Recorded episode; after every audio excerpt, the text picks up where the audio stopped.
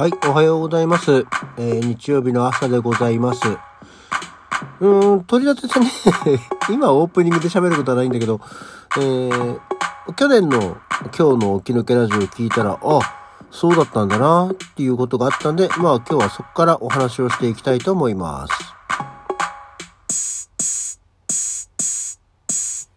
はい。改めましておはようございます。3月19日の日曜日午前8時15分、起き抜けラジオ西京一でございます。まあ日曜日のスタートらしい時間かなっていうところですね。で一応、まあ昨今ね、こう、あまりダブることなく喋ろうと思って去年の起き抜けラジオを聞いてから、まあ早送りでバーッと聞いてから、えーやってんですけど、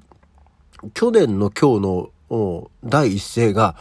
えー昨日は寒かったっていうのと、昨日は雨だったっていう話をしてて、へえ、今年もそうだよ、西って思って、そうなんだ。まあ、そういう、あの、晴れの得意日みたいのがあるのと同様に、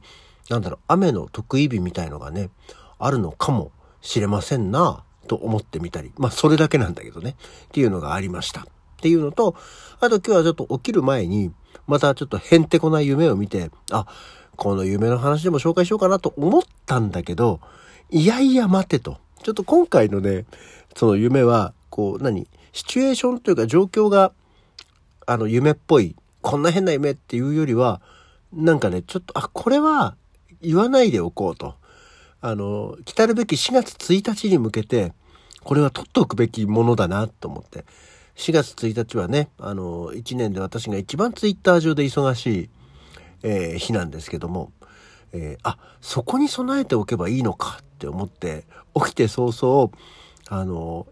iPhone の音声メモで それをわーっと言ったんですよね。なので、まあ、それは4月1日にいつぞやわかることでしょうけど、別にそれが、これが夢で見たやつとはいうのは言いませんのでね、どれが何のことだったのかは、なんとなく皆さん、えーご想像にお任せしたいと思っておりますっていうようなことで、えーまあ本当にね、とにかく、まあ、昨日は雨で、とにかく雨でさ、寒くてさ、一日まあ家にいたわけですよ。まあ休みの日大体何もしないと一日家にいたりするわけなんですけど、朝ラジオ終わって風呂に入って、さてやることないぞと なった時に、ふとね、あの、お鍋が目に入って、あの、アルミの雪平鍋とか、あとはな、あの、いわゆる片手鍋ってやつですかね。あっていうのがあったんだけども、ものすごく汚いことに気がついて、いや、まあ、ずっとその鍋が汚いのは知ってんだよ。あの、いわゆる外側がもう何、や、焼けちゃって、まあ、黒ずみっていうかね、あの、こびりつきみたいのがすごくあって、まあ、ずっと洗って、当然なんか、うち、あんまりそういうさ、鍋の外見の見た、見た目とかに気にしないんだよね、奥さんも俺も。だからフライパンの裏とかもすっごい焦げて真っ黒になってたりするんだけど、あまり気にせず日々使ってたわけですよ。でもなんかそれが急になんか気になっちゃって、はたっと、はたと気がついて、ああ、これ綺麗にするかな と思ってさ。で、最初雪平鍋も、なんだろう、あの、焦げ付きのやつだったんで、あの、重曹で落ちるのかなと思って、一応ネットでやり方あの、もう、スポンジとかたわしでこすったぐらいじゃ、びくともしないやつだったから、重曹かなと思ったら、あの、アルミの鍋には重曹は使っちゃダメって書いてあって、あの、だったらクエン酸でやれって書いてあって、あの、クエン酸をお鍋に入れて、あの、煮立てた中に入れて、えーしばらくして、えーこするといいよみたいな話をした、され、書いてあったんで、どれどれと思って、アルミの雪平鍋を、えークエン酸で煮てですね、15分ぐらいかな。で、えーこすったら結構すっきり綺麗になって、おーって思ったのね。で、ただやっぱりちょっとあの、ほら、雪平鍋ってデコボコしてるじゃない。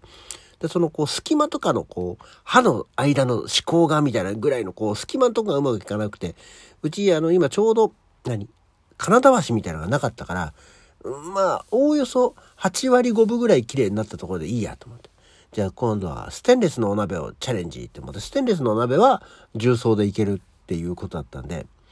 えー重曹を振りかけて、で、キッチンペーパーを上からかぶしてちょっとこう濡らして置いとく、しませて置いとくみたいなことをしてやってったら、これも結構ね、落ちるっていうかその何？こびりつきが、まあ、ある、ある種熱くなってるわけですよ。あの、ぎっちり何ミリみたいなんじゃないけども、もう皮膜としてがっつりなったんだけど、それがこう浮いてくるのね。で、スポンジとか倒してこすっても今一つなんだけど、一旦、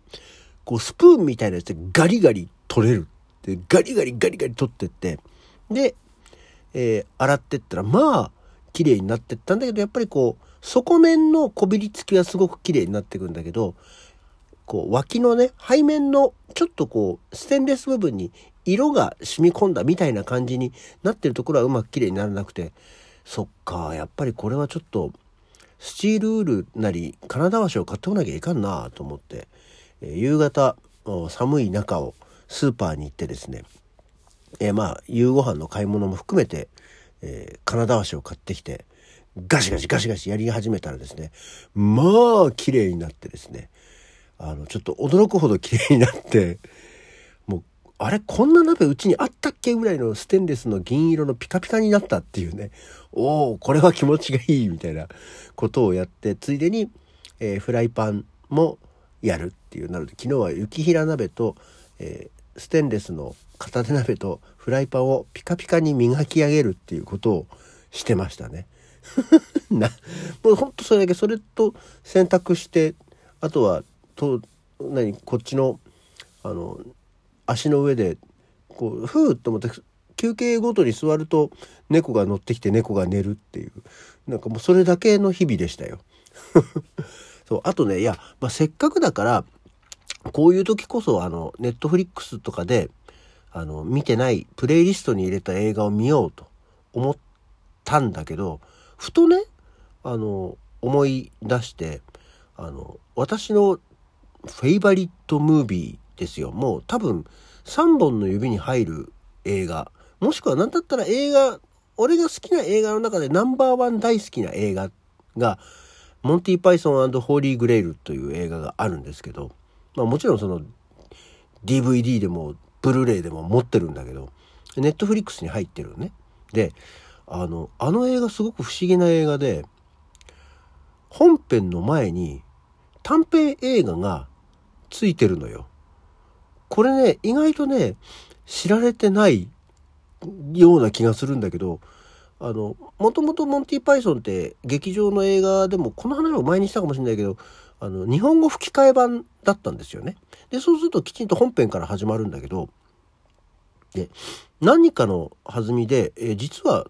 本編前に短編がついてるっていう情報を得て、で、DVD とかもうずっと常にもう自分では買って知ったる吹き替え版で見るようにしてたんだけど、あの、いわゆる言語、英語字幕版にすると、その、か、日本語版でカットされてる短編映画が頭についてるのよ。あの、モンティ・パイソンが撮ってるやつなんだけど、あの、これ、あ、こんなのあったんだと思って、それって多分そのモンティ・パイソンの映画を知り出してから、35年以上経ってその存在に気づくっていうね、ものがあって、で、まあそれはその DVD とかブルーレイがそうだったんだけど、まあネットフリックスって基本的に、あの、日本語吹き替え版っていうのは入ってないわけですよ。だから基本的にも言語字幕版しかないから、あれ？もしかしてこれネットフリックスもそうなってんのかなって思って。で、見たら、ネットフリックス版配信されてるやつには、本当に本編からしか始まらないというか、あの、その全般、前半っていうほどじゃないんだけど、その頭につく短編映画はカットされた状態で、えー、モンティ・パイソンホーリー・グレイルのお話が、えー、始まるっていうものになってた。あ、そうなんだ、ネットフリックスもこっちなんだって思ってて、それでやめりゃいいものをつい見ちゃうっていうね。他に見てないからプレイリストに入れておいて、それを見ようって思ったものを差し置いて、今まで何十回も見ている、何百回は見てないからね、何十回も見ている、えー、モンティ・パイソンホーリー・グレールを つい見るっていうね。やっぱ面白いな、これって思いながら見てました。ぐらいの。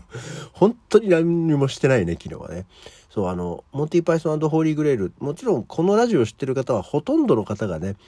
えー、ほとんどの方ってこともないか、半数ぐらいの方はご存知だと思うんですけど、とても面白い映画ですよ。まあ、あの、面白さってすごくね、こう、好き好みがあるので、いやいや、こういうのは面白くないですって、どこが面白いのかわかんないですって言われることも多いとは思うんですけど、あの、あの映画一本で私の人生大幅に、あの、狂ったとは言わない。あの、大きなハンドルを切られた映画だったですね。あの、モンティ・パイソンはもう、まあもちろんその劇場版から入ってるので、アンドナウっていうのがあって、で、ホーリー・グレイルとライフ・オブ・ブライアンっていうのが、え当時名画座3本立てのものだったんですけども、その中でも、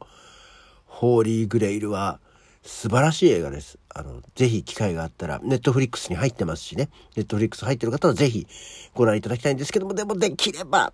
字幕で見て、あ、字幕じゃない、あの、吹き替えで見てほしいので、あの、お声掛けいただければ、あの、DVD 版、ブルーレイ版、それぞれお貸しさせ、お貸し、差し上げることはできるのでね、えー、ぜひお声掛けいただければと思っております。はい。あと、そんなわけで、ちょっと最後に一個お便りを。あのー、昨日の週刊漫画の話で、相川博明から、相川博明さんから、前の日のラジオで、息子は380円って言ってたから340円なら大嘘ってほどじゃなくねっていうのがあったんですけど、あの、ジャンプの話をしてて、ジャンプが今380円か480円ぐらいじゃないって言われて、500円近いんだって、480円っていう価格も出てたから、高えなっていう話なのと、ジャンプはその分、あの、価格は頑張ってたから、そこに大きな差があるよっていう話、マガジンとかサンデーはごめん、そ、そこに入ってなかったのよ。っていうようなことでした。というわけで今日の起き抜けラジオはこの辺で、今日は新仮面ライダーを見に行きます。それじゃあまた次回。